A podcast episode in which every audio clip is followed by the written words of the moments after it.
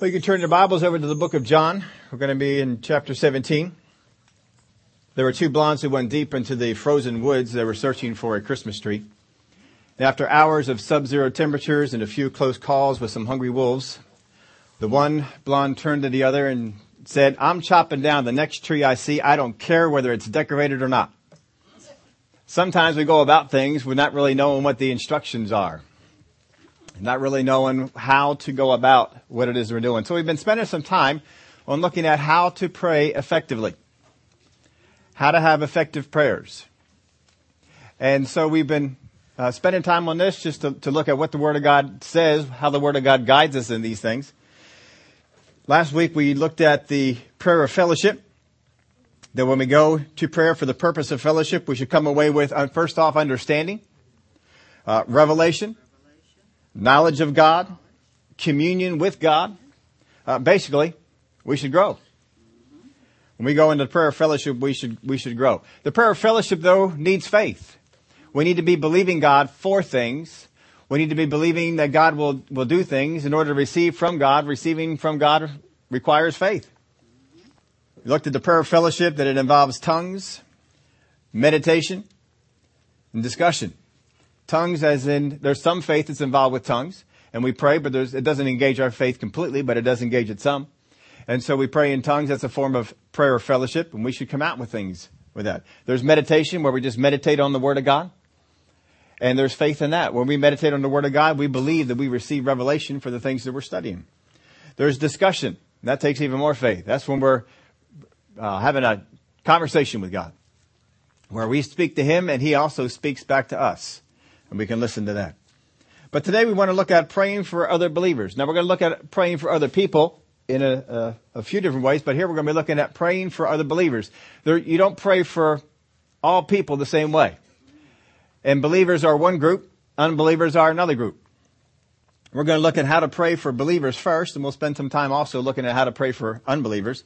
In uh, John chapter 17, verse 1, Jesus spoke these words, lifted, lifted up his voice to the heaven and said, Father, the hour has come, glorify your Son, and your Son also may glorify you. As you have given him authority over all flesh, that he should give eternal life to as many as you have given him. And this is eternal life, that they may know you, the only true God, and Jesus Christ, whom you have sent. I have glorified you on the earth. I have finished the work which you have given me to do. And now, O Father, glorify me together with yourself, with the glory which I have had bef- with you before the world was. I have manifested your name to the men whom you have given me out of the world. They were yours. You gave them to me, and they have kept your word. Now, they have known that all things which you have given me are from you. For I have given to them the words which you have given me. And they have received them, and have known surely that I came forth from you, and they have believed that you sent me. I pray for them. I do not pray for the world, but for those whom you have given me, for they are yours. So Jesus, as he's praying for his disciples, separates praying for them as praying for the world. And there are different things that you're going to be praying for believers. How many remember some of the, the prayers that Paul prayed for the believers in the church? He'd be telling in Ephesians, he tells us some things he prayed for the believers there. In uh, Colossians, he tells us some things he was praying for the believers there. Other places we have have um, things mentioned about what he was praying for. But there's uh, one prayer that you can pray for a believer, and one prayer that you can pray for one who is not a believer. And you need to know what those things are. There are some things that come upon people's lives because they are not believers, because they are not following after the things of God. And you cannot pray for those things to be removed from their life. It's not that God is doing them to them, but because of their disobedience, because they're not following after God, certain things have come into their life. Finances is a big one. We cannot pray for the finances of unbelievers because they're not following after God. And the Word of God tells us in a number of places what befalls those who don't follow after God. And a lot of it has to do with their finances. It has to do with their supply. And so you can't pray that way. That's being ignorant of the Word of God. You can't pray in, in that particular direction. But there's also believers who backslide and go away from God. Then there's some things that would come against them. And the Word of God depicts some of these things. And well, you can't necessarily pray, well, God, don't let that happen, because God said if you do this, if you go this direction, these things will come. Not that God again would do it to you, but simply because you're, you're disobeying God. You're not going in the direction that God wants you to go. And he said, if you step out, remember he talked to Moses? Moses tell the people, if they go this way, if they decide to go this way, these are the things that await them. If they decide to go this way, these are the things that await them. And it's up to us. So there are some things that we cannot pray people out of because they've made decisions that way. But right now we're talking today about praying for believers. Believers that are believing in God, trusting in God, and are attempting to grow. We're not saying that they're perfect believers, but they're believers nonetheless they're going after God. So Jesus sees the disciples as first off having belonged to God, that they were given to him by God, and they came out of the world. Now we ought to learn something from this in, in here. How many of y'all, you know, we, we want ministries, we want to be able to do things for God. Don't raise your hands, but I'm sure many of you have said, oh, I, I want to be able to do more for God. I want to be able to minister for God. I want to be able to do some things for Him. and, and we're waiting for that opportunity to come to us. But the opportunities don't always just come to us. We need to do some things to get those opportunities to be here. The thing that Jesus did was he went around and he, uh, he began ministering to people and people began to come to him. And from that group, he picked his 12 disciples, but he had a number of other disciples that had followed him as well. Why did they follow him? How does it that Jesus got the 12 disciples? Well, Jesus went around and he began to influence people. If you want to have people that depend on you, as Jesus has these, if you want God to give people into your care, you need to get yourself out there. You need to learn the Word of God. Need to give the Word of God out to people, just like Brother Jolly was talking about here today, going out to a restaurant, finding somebody to minister to, looking for God to give an opportunity. You don't always have to minister to people that you know. You can minister to people that you don't know. And sometimes that's easier. But when you begin to do that, then people begin to come to you and they can depend on you. But don't just wait for things to happen. You need to have the Word of God in you. You need to be doing what the Word of God says. It needs to have an effect on you, on you personally. You, people need to be able to see that the Word of God is working in you, that you have stability, that you have faith, that you have confidence, that you have patience, that you have love, that these things come out from you.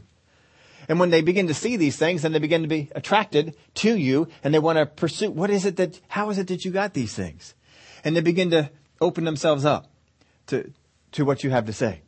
You can increase your area of influence. Jesus did this. He began to administer to people and people began to come to him.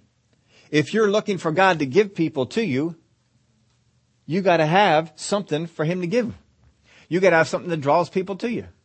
So be out there trying to have a, a an effective, a, a positive effect upon people. Minister to them.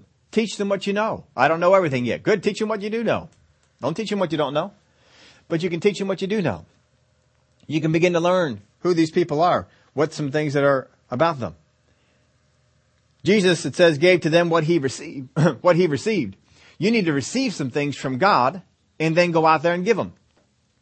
Too often, we've mentioned this a few times, too often people go into prayer, people go into the study of the Word, people go into times of meditation, meditating the Word of God to get what they need. But that's not always what you're supposed to go into this time for. Sometimes you need to go into fellowship to get what others need. And that should be a, a primary focus for you. If every time you get something, your first thought is, where do I need this? Your scope is too limited. The number one thing you ought to think about is, who am I going to run into today that needs this? Who am I going to see this week that needs to know, to know these things? And you press in for the purpose of being able to explain it to the people that are around you. The people that God would bring to you. Because you're looking for it. You're not just looking for your own needs to be met. You're not just looking for your own things. Well, I need this and I want this and I, no, you're not just looking for all those things. Jesus gave them what he had received. And they in turn will give what they receive. He knew the disciples when they, he's going to give them things. And then once they receive it, they're going to go out there and give it to other people. That's the whole idea. We receive things from God and then we give to other people. And then once they receive what we give them, then they go on and they pass it on to other people. And they give as well. He goes on in verse 10 and all mine are yours, and yours are mine, and I am glorified in them. Now I am no longer in the world, but these are in the world, and I come to you. Holy Father, keep through your name those whom you have given me, that they may be one as we are one. While I was with them in the world, I kept them in your name. Those whom you gave me, I have kept, and none of them is lost except the son of perdition, that the scripture might be fulfilled. So he took seriously what God gave him. God, you gave this to me and I, am taking it seriously. We need to take seriously what God has given us. Sometimes we just look at, well, I just got a handful of people. I just got three or four people. Well, so you take seriously those three or four people. When you do, those three or four people can turn into five or six, seven or eight. How many people actually depend on you? How many people actually look to you to receive stuff? Well, people ought to. Have you received things? If you've received things, you ought to be able to go out there and help other people. And need to be able to look for that. Verse 13. But now I come to you, and these things I speak in the world that they may have my joy fulfilled in themselves. I have given them your word. And the world has hated them because they are not of the world, just as I am not of the world. I do not pray that you should take them out of the world, but that you should keep them from the evil one. They are not of the world, just as I am not of the world. Satisfy them by your truth. Your word is truth. As you sent me in the world, I also have sent them into the world. Jesus says, I don't pray that you take them out of the world. How many have ever wanted to pray for yourself, Lord Jesus, take me out? right? well, we've had that many times. Lord Jesus, I'm ready. Just take me out of this place. I'm, I'm ready to go. Uh, if Jesus says, I have given them your word and the world has hated them because they are not of the world, just as I am not of the world. I do not pray that you take them out of the world. If Jesus does not pray it, you must not be able to do so. Don't pray it that way. Don't sit there and say that just gets you, you know, more, more down on the things that are going on in your life or don't, don't pray, Father God, take me out. Say, Father God, as long as I'm here, I will serve you. That's how you pray. Don't focus in that other direction. That's, it, it's really easy to get off there and it sounds good. but that's not what God wants us to be praying. That's not how we should be doing it. Don't pray for other people. Don't for, pray for God to take anybody else out of the world either. that's not a good prayer. Believer or unbeliever. Don't be praying that God be taking these people out. you got an unruly relative? Don't be praying that way. I don't pray that you should take them out of the world, but that you should keep them from the evil one. That's the goal. That's the goal when you pray for other people, don't pray that they be removed from their hard, hardships, their hard times. Be praying that the evil one doesn't get them. That's what we pray. They are not of the world, just as I am not of the world. You are not of this world. This world is not going to give you satisfaction. This, you're not going to find happiness in this world. You're going to find it through Him, through Jesus. You're not going to find happiness through people. As long as you keep looking for happiness through people, you're not going to find it. Doesn't matter who the people are, how good the people are. You need to find happiness in God. Satisfy them by your truth. How many times we try and find satisfaction in another way? And it's not going to happen. You got to find satisfaction in the truth. I heard somebody talking about diets a long time ago. I think I shared this story with you. But um, how many of y'all know? You know, there's a lot of different diet fads and a lot of different things that they have out there. And sometimes, you know, one of the ways they'll teach you to do this if you want to diet and lose weight is when you have a craving for something sweet, when you have a craving for something that's high calorie, you know, eat something different like uh, you know, fresh vegetables, you know, like broccoli and carrots and stuff like that. And uh, in that way, you know, you'll you'll satisfy your your hunger, and you won't eat any of those high calorie type things. But uh, I heard the person who was explaining this says, you know how many carrot sticks it takes to satisfy the longing for a pizza? That takes a lot of carrot sticks. And you know what you end up doing afterwards? Getting the pizza anyway. so, you know, you're not going to find satisfaction in the other thing. I think, you know, best diet in the world. If you want pizza, go get it.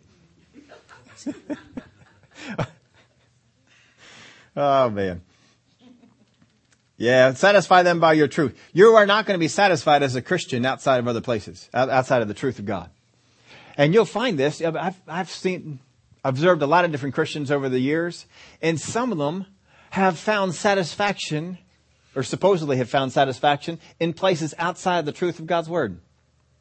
They've found satisfaction in uh, prophetic things. They found satisfaction in fellowship. They found satisfaction in uh, intense times and long hours of prayer. And these things sound good and they sound spiritual, but where's your satisfaction come from? Truth. truth. The truth. That's where you're satisfied. All these other things are good, but the, the truth, that's what needs to satisfy you. You need to get to a place where only truth. As soon as you hear something that's not true, ah, it doesn't satisfy. It doesn't taste right. As you sent me into the world, I also have sent them into the world. You have been sent into the world. You are not of this world, but you are in it. And you are sent to minister to the people in this world. You, you're going to be satisfied by the truth. You're going to minister to a lot of people who can't recognize the truth. And you'll understand why they're not satisfied with the same things you are. It's alright, keep staying in there, minister to them, help them out. He goes on in verse 19, and for their sakes I sanctify myself, that they also may be sanctified by the truth. I do not pray for these alone, but also for those who will believe in me through their word. Now this is interesting. He's praying for people he doesn't even know. He's praying for people that these folks are going to minister to and help out. And they haven't even come to God yet. Do you know that you can, in the time of fellowship, in the time that you get together with God and God reveals things to you, He can reveal things about the future and you can pray for them? You gotta have faith for that, don't you? Prayer fellowship involves faith. I do not pray for these alone, but also for those who will believe in me through their word. Well, he's praying for them because he gave them the word, and then they're going out and giving the word to others, and so he's praying for those people they're going to give the word to. That they all may be one as you, Father, are in me and I in you. That they also may be one in us. That the world may believe that you sent me. That's why you stand up against these things that try and divide people. Last number of years, we've gone under a whole lot of things, whole lot of attacks in this country to try and divide people. Right now, a big one is let's divide the rich and the poor. Don't be divided. God does not want us divided. You should not covet the things that the rich have. Therefore, there shouldn't be any basis for it. Don't give in to it. Don't give in to the media pressure. Don't give it all this thing. Well, they need to pay their fair share. Folks, if the rich paid their fair share in taxes, they'd be paying a whole lot less. I forget the exact numbers of the whole thing, but I do remember the, the outskirts of it.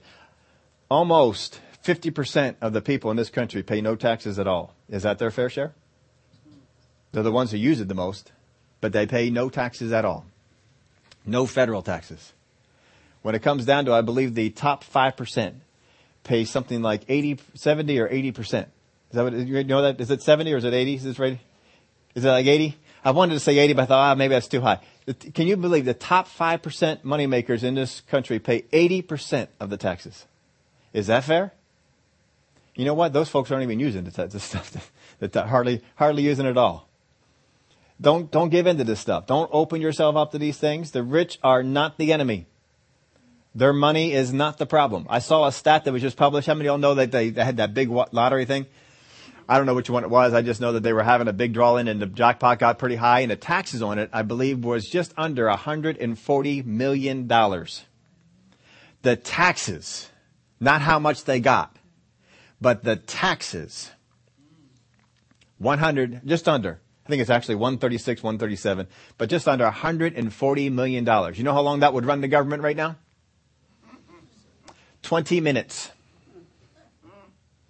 20 minutes. Can you believe that our government has gotten to the size that it spends 136, 137 million dollars in 20 minutes? That's staggering. Folks, we do not have a tax problem in our country. We have a spending problem. We need to stop spending so much money and then stop blaming other people for it. But see, this is the tactic that people try and do. Divide the rich and divide the poor. This is not a thing to do.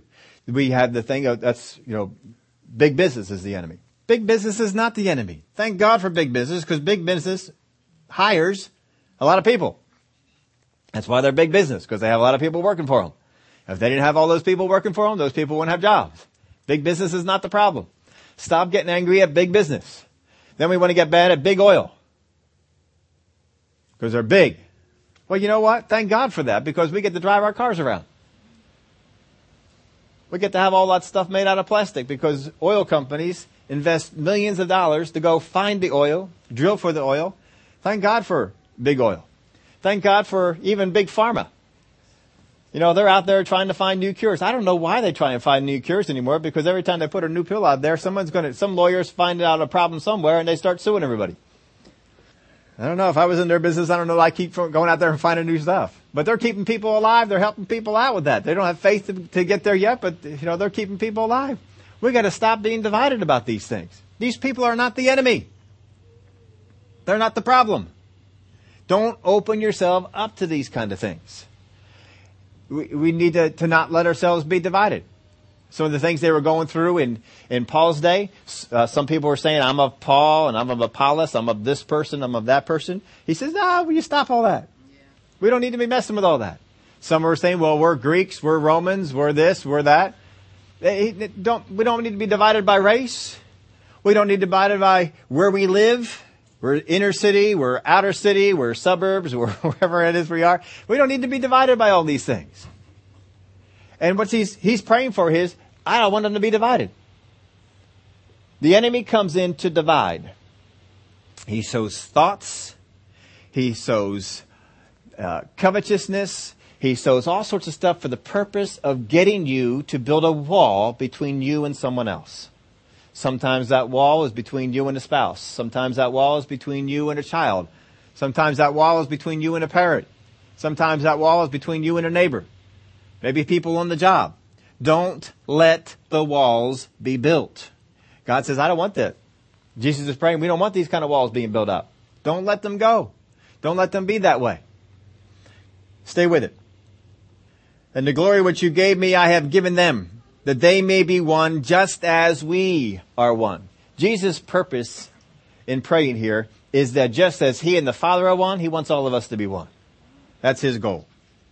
I and them, and you and me, that they may be made perfect in one, that the world may know that you have sent me and have loved them as you have loved me. Their Father, I desire that they also, whom you gave me, may be with me where I am, that they may behold my glory, which you have given me.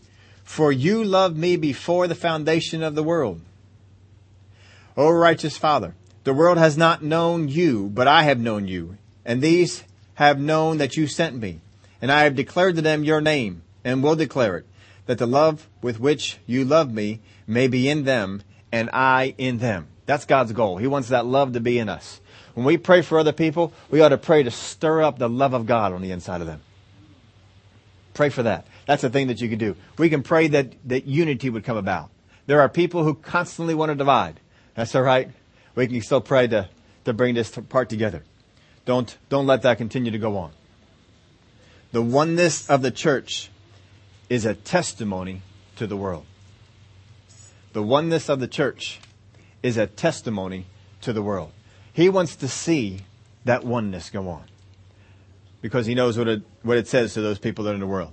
Now, somebody was asking me, and I don't remember who it was, but I remember having somebody call me up or text me or something, ask me this question, and we're going to get into this part of it today just so you can see it, but turn over to Luke chapter 22 verse 31. Talking about another time that Jesus prayed for the disciples. Verse 31, and the Lord said, Simon, Simon, Indeed, Satan has asked for you that he may sift you as wheat, but I have prayed for you that your faith shall not fail, and when you have returned to me, strengthen your brethren. But he said to him, Lord, I am ready to go with you to prison, to death. Then he said, I tell you, Peter, the rooster shall not crow this day before you will deny three times that you know me. It looks here that, oh, I, put in your outline, the common thought is that Satan went to God and asked for permission. How many think that about that? Satan has asked for you that he may sift you as wheat. Now in this passage, does it say anything about who Satan asked? Does it say that Satan asked God? Why is it that we assume that Satan asked God? There's no reason to assume that that, uh, that that's the case. We, we assume this, but that's not necessarily what happened. Now, we're going back here to verse 31. And the Lord said, Simon, Simon, indeed Satan has asked for you that he may sift you as wheat. Whom did Satan ask for? How many of you look at that would say Peter? That's not what the Bible says. It's what the English says, isn't it? But you see, here's the problem. When you translate from Greek into uh, English. In Greek, the, pl- the pronouns, you, yours, stuff like that, can be singular or plural. In English, they are not. So what he actually says here in the Greek is, Simon, Simon, indeed, Satan has asked for all of you, that he may sift all of you as wheat. He's asked for all of them. Not him. Not, he hasn't come after Peter. Hasn't singled Peter out and says, I want this guy. He hasn't done that. But he says, but I have prayed for you that your faith should not fail. And when you have returned to me, strengthen your brethren. Now, if the, if we accept the common thought about this, that Satan went to God, asked for God for Peter, or maybe even in the case, asked for all of them, why is, if, if he got permission, why would Jesus then pray for God to pull it? right? Isn't that kind of contrary? If, if Jesus knows that Satan has asked for these, these, these men, why would he then go to God if God was the one he asked? Would that make sense to you? But I have prayed for you. Who does he pray to? God. We don't have to wonder about that. If you're going to pray, you're going to pray to God. But if you're going to ask, you don't necessarily have to ask God for things. You can ask other people. But I have prayed for you that your faith should not fail, and when you have returned to me, strengthen your brethren. So the you is plural, referring to all the disciples. As we said, the common thought is that Satan went into God and asked for permission. But who does the verse say he is asked when it doesn't say? To sift you as wheat, again, you is plural. So what is the, what is the thing that's in mind here? Sift means to sift, shake in a sieve. Sift or to shake as in a sieve. Uh, Thayer puts it this way, dropping the figure by inward agitation to try one's faith to the verge of overthrow. What he's saying is he has asked to sift you as wheat. He is, he is asking to try and shift or to try to um, uh, put your faith on the verge of overflow. Can you see any scenario in which God says, can I go in there and try and make them become unbelievers? And God says, you know what? Go ahead and give it a shot. See what you can do. can you see God doing that? I can't see God doing that. Wuest translates it this way. In order that he may shake you in a sieve as grain is sifted by an inward agitation, trying your faith to the verge of overflow. Overthrow. By inward agitation, trying your faith to the verge of overthrow. He is trying to stir them up on the inside. He's trying to get some things going on the inside of them to the point that their faith would be overthrown. That doubt would rise up and be fed and faith would die. Now, I'm going to take you over here to Matthew chapter 13, verse 18. This is the parable of the sower. This is a time, this is a place where we see the word of God being sown inside of people and the enemy coming to take the word of God that's there, right? That's what the whole parable is. Therefore, this is the interpretation of the parable. Therefore, hear the parable of the sower. When anyone hears the word of the kingdom and does not understand it, then the wicked one comes and snatches away what was sown in his heart. This is he who receives seed by the wayside. So he's taking the faith that they had initially in the word, whatever faith was there, he took that faith and he shook it, didn't he? He undermined it. He overthrew the faith that they had. Where in this parable does it say who the enemy asked? Does it say that he asked God? Can I go and mess with that seed that you've just sown? There is nothing in this parable about asking God about anything, is there? But it does tell us why he's able to do it. This is he who receives seed by the wayside. They, they didn't have, it, it didn't, it wasn't able to take root. And wasn't able to take root because they didn't understand it. They didn't apply themselves or somehow they didn't understand it because they didn't understand it. It was able to be taken out. So the, the difference between the people who take the seed and it, it, um, it takes root and it bears a harvest. And these ones that fall by the wayside is their understanding of the Word of God. So whose permission did they ask for in order to take what they had? The person who decided not to understand it. The person who decided not to apply themselves. He goes on, but he who received the seed on the stony places, this is he who hears the word and immediately receives it with joy. Yet he has no root in himself, but endures only for a while. For when tribulation or persecution arises because of the word, immediately he stumbles. Now, when Jesus is talking about these guys being sifted, persecution is going to come upon them because of the word that's in them. You were with Jesus. They don't want to be identified with Jesus. They are afraid of being identified with Jesus. So because of the word that Jesus had put in them, persecution is coming to them. And they give up what it is that they had. They're holding on to the thing, but uh, they give it up because of the persecution. Because of what's going on. How many of you have ever played, um, uh, I don't know if you ever played this when you were a kid. Anybody play rugby when you were a kid? You know, or just kind of roughhousing balls, you know, a little bit different from football. We played rugby a handful of times, not a whole lot. Uh, football, you know, kind of the same idea. But if you, um, if you have the football in football, or if you have the ball in rugby, what are people trying to do? Take the ball from you. If you let go of the ball, no one bothers you. Right? Now we're not talking about professional football players here. We're not talking about professional rugby players here. We're just talking about, eh, let's go out and have a fun time. Casual players.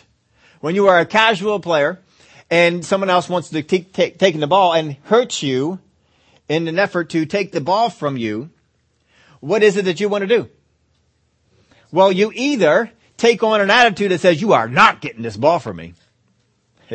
Try and get it again, and, uh, and or else you take the attitude that you know what, this ball is bringing me this much trouble. I, I'm going to get rid of it. I don't need to have this ball. I don't really like this ball that much. I didn't really want to get dirty. and you just give up the ball. And so that's kind of what this thing is, is talking about. There are some people who, uh, I, am just not into holding the football that might, I'd just rather give it up. I don't want all the persecution that comes to me for this. And so they, uh, they become players in other positions. They don't want, I don't, I don't want the ball. Don't throw the ball to me. I don't want it when he sees that the word has come in, he puts the persecution on to see, let's see if we can get these guys to drop it. Well, where does the permission come from? Where does it come from? Doesn't it have to come from you? Has to come, it's not come, it's not coming from God. Has anybody ever wanted something that you had? Yeah, well they, they want to come in, they want to take it from you. But in essence, you have to let them Either they have to overcome you with, with greater power, but in essence, you have to let them.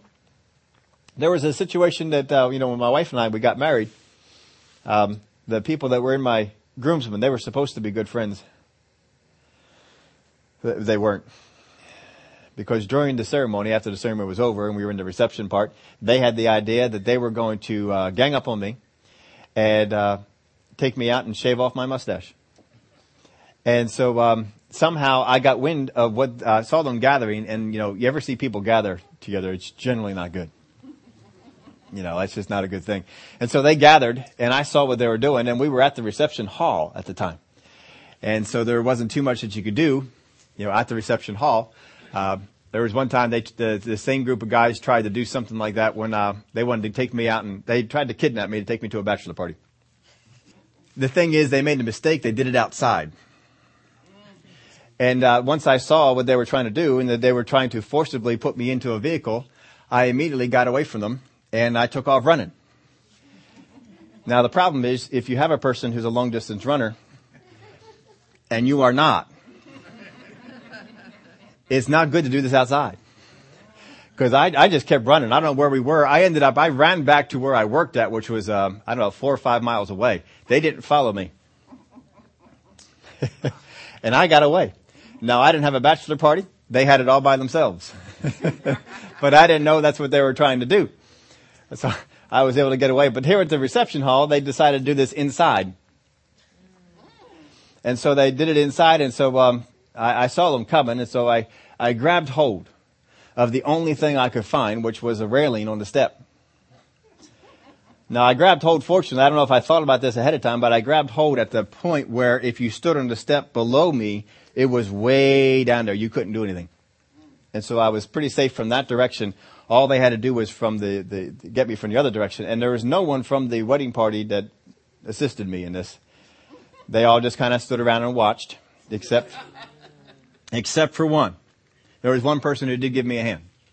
But um, I, I grabbed hold of the railing, and they were they went over, and one person got one hand. They tried to peel the fingers back, and another person got the other hand, and tried to peel the fingers back. And um, I grabbed hold with everything that I had. I grabbed hold so hard of that that my new wedding ring dug into my finger, and I was bleeding. But I did not let go. I was not giving permission. I was going to hang on to this thing. And so my daughter came to the rescue and she, uh, she, she said, you know, what are you doing to my dad? And so, uh, they saw the, the, the little girl and the tears and so they, they pulled back. I don't know how long I would have lasted. I was ready to last for the, the whole evening. I was just ready to stay there and you're not going to do this. and so they eventually gave up, but she was the only one who came along to help. Yeah, they even tricked my wife into signing permission. She said, I didn't know that's what they were getting me to sign. They told me it was something else. And they, so they, they tried to show me we have signed permission. I said, well, you don't have mine. See, someone wants, they want to take something from you. They, uh, they got to get your permission. And you can give it or you cannot give it. But sometimes we just need to hang on to some things and not just, not just give up and let it go. It depends on how much you want it. We need to want the Word of God. We want to want to have the truth. But you see, they're going to come to some, and they said, you know, they, it got a little bit of root, but as soon as the tribulation came because of the Word, we're not just talking about tribulation, we're talking about tribulation that comes because of the Word. What do you mean you're believing God for that? What do you mean, what do you mean you believe that God created the earth? And they begin to challenge you on these things that you believe. Now he who receives seed among the thorns is he who hears the word and the cares of this world, the deceitfulness of riches choke the word and he becomes unfruitful. So alright, we can't get there with persecutions and stuff. Well, we're going to get in there. We'll get the cares of the world. We'll get you so focused on doing the things that you need to do to get by and make a living that you don't put time into the Word of God. We'll get the cares of this world, deceitfulness of riches. And when that happens, they become unfruitful and the seed becomes unproductive. All three of these is basically showing you how permission is asked for. But it's not asking God. It's asking you. And you can see how some of this worked in the lives of the disciples. But Jesus said, I prayed for you all. So is permission asked for? Well, here we learn are the tactics the uh, cares of this world, the deceitfulness of riches, they become unfruitful, persecution, un- a lack of understanding. These things give permission to the enemy to come in. Put in your outline, did the disciples qualify as one of these types of soils? At least I think I put that in there. Well, sure they did. And so do we. The devil is going to come, the enemy is going to come in. He's going to look per, for permission to sift you as wheat to take from you what God has given. Now in the Luke passage, I think we've covered this before, but as this plant, this, the seed spawns the focus, does he ever focus on the plant? All he focuses on is the roots and the harvest. We a lot of times focus on the plant. But when Jesus tells his parable, he's looking at the roots, how good the roots did, and the harvest.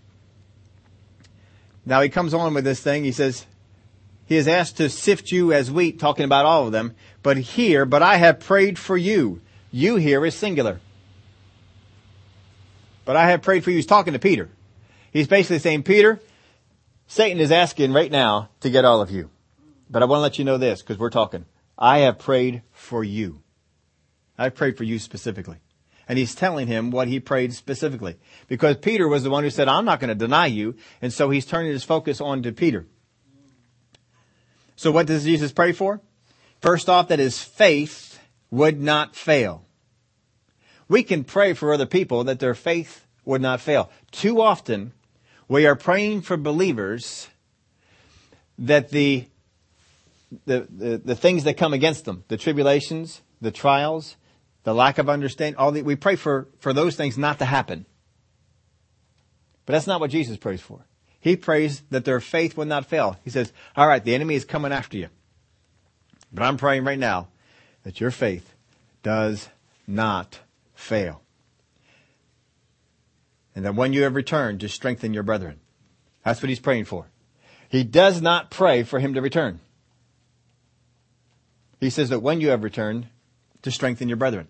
So he prays that their faith, that his faith would not fail, and to strengthen the brethren.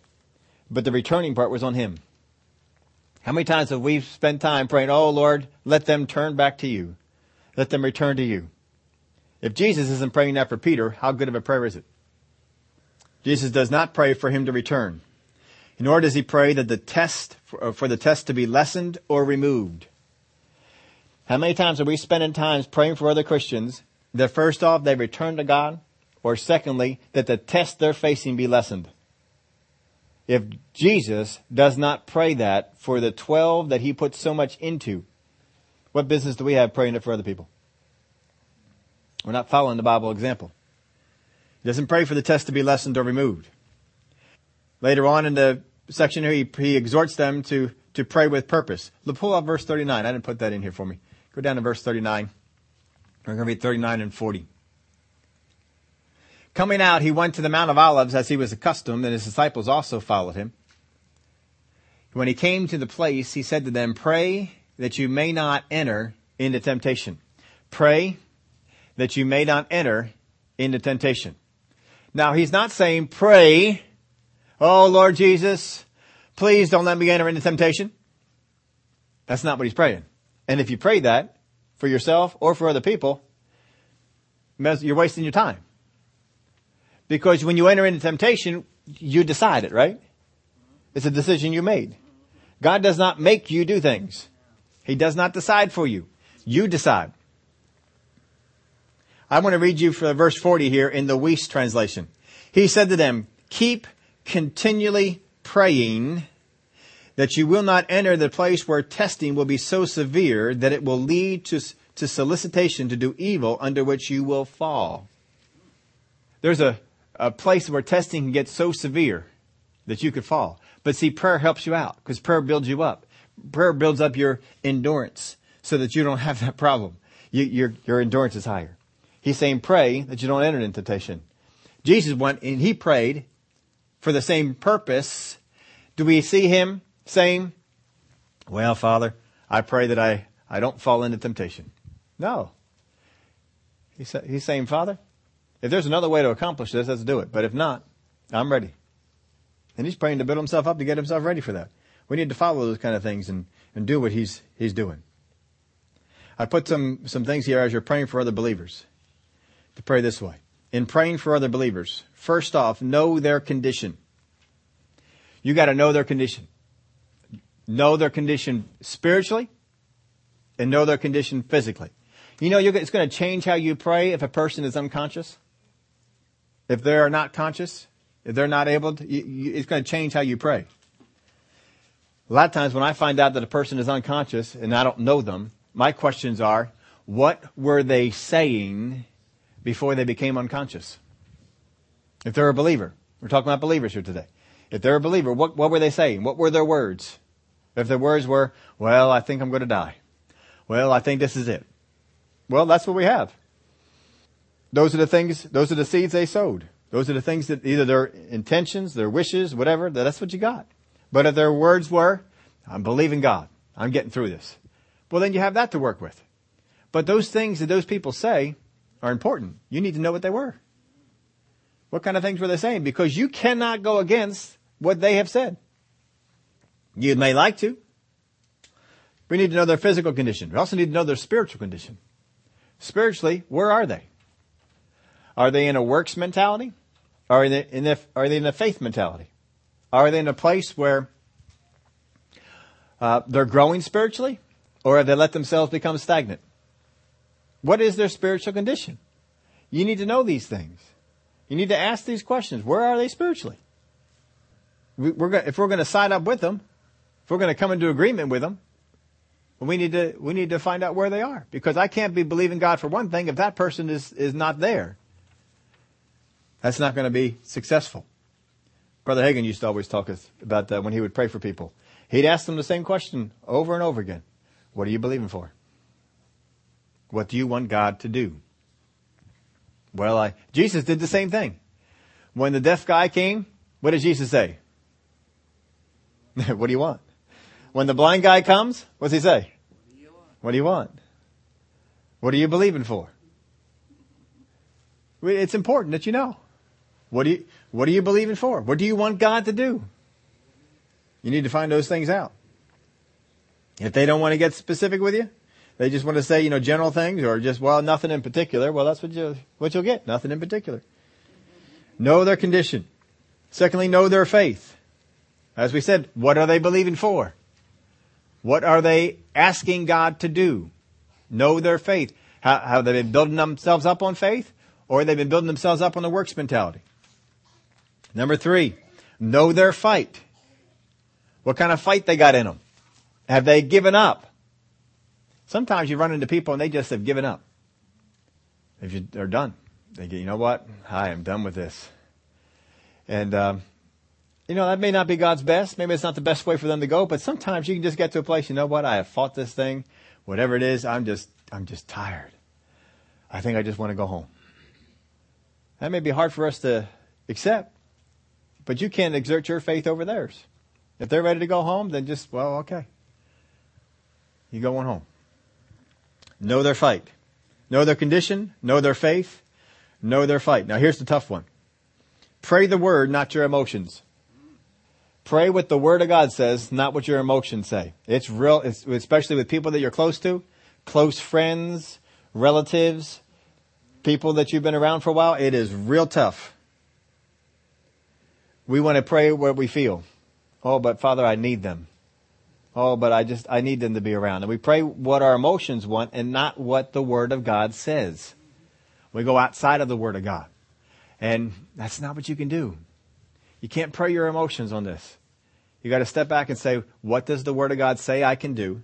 What is it that they're believing for? What is it that they want? And you need to go on from, from there. You can even get into, put this into factor. What does God want? What does God want in the situation? We know what you want. We know what they want. What does God want in the situation?